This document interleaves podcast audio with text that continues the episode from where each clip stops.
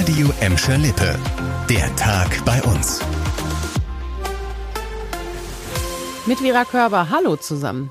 Das waren richtig schöne Nachrichten heute für Gelsenkirchen-Bur. Das Stadtfest Bur Live im Gelsenkirchener Norden kann jetzt nämlich doch stattfinden. Ursprünglich stand das Event ja schon sehr auf der Kippe.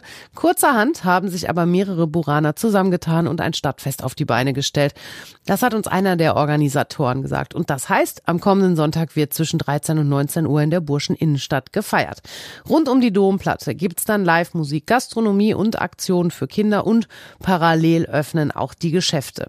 Ja, nach diesem überraschenden Aus der Werbegemeinschaft Burg gab es für die anstehenden Feste ja erstmal keinen Veranstalter.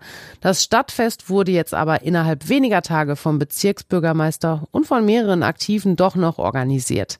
Die Gelsenkirchener Wirtschaftsförderung ist offizieller Veranstalter, die gibt auch einen Teil des Geldes dazu und kümmert sich um den bürokratischen Teil.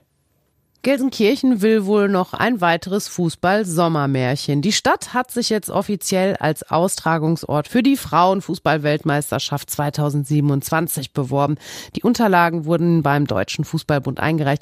Annika Bönig hat noch mehr Infos dazu. Der DFB hat sich zusammen mit den Niederlanden und Belgien um die Ausrichtung der Frauenfußball-WM beworben. Dabei sollen bis zu 28 Spiele in Nordrhein-Westfalen ausgetragen werden. Neben Gelsenkirchen haben unter anderem auch Dortmund, Duisburg und Köln ihren Hut in den Ring geworfen. Gelsenkirchens Oberbürgermeisterin Karen Welge will mit der Bewerbung nach eigener Aussage die Begeisterung für den Frauenfußball in der Stadt entfachen und über das WM-Jahr 2027 hinaus fördern. Eine Entscheidung über die möglichen Spielorte in NRW will der DFB Ende des Jahres treffen. In zwei Jahren werden in der Felddienstarena schon vier Spiele der Herren-EM stattfinden. Und wir bleiben noch ein bisschen beim Fußball, also zumindest im weitesten Sinne, aber das ist tatsächlich eher ein unerfreuliches Thema. Der FC Schalke will jetzt nämlich gegen eine Geldstrafe für zwei seiner Spieler vorgehen.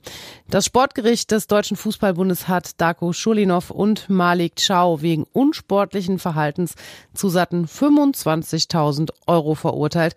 Und zwar, weil die beiden nach dem Schalker Aufstiegsspiel gegen St. Pauli am 7. Mai im Innenraum der Felddienstarena mit Fans gefeiert hatten. Dabei hatte jeder auch ein bengalisches Feuer in der Hand gehalten und nach oben gestreckt. Und dafür waren sie eben vom DFB-Kontrollausschuss angeklagt worden. Schalke hat jetzt eben angekündigt, einen Einspruch gegen die Urteile zu prüfen. Das war der Tag bei uns im Radio und als Podcast aktuelle Nachrichten aus Gladbeck, Bottrop und Gelsenkirchen gibt es jederzeit auf radio und in unserer App.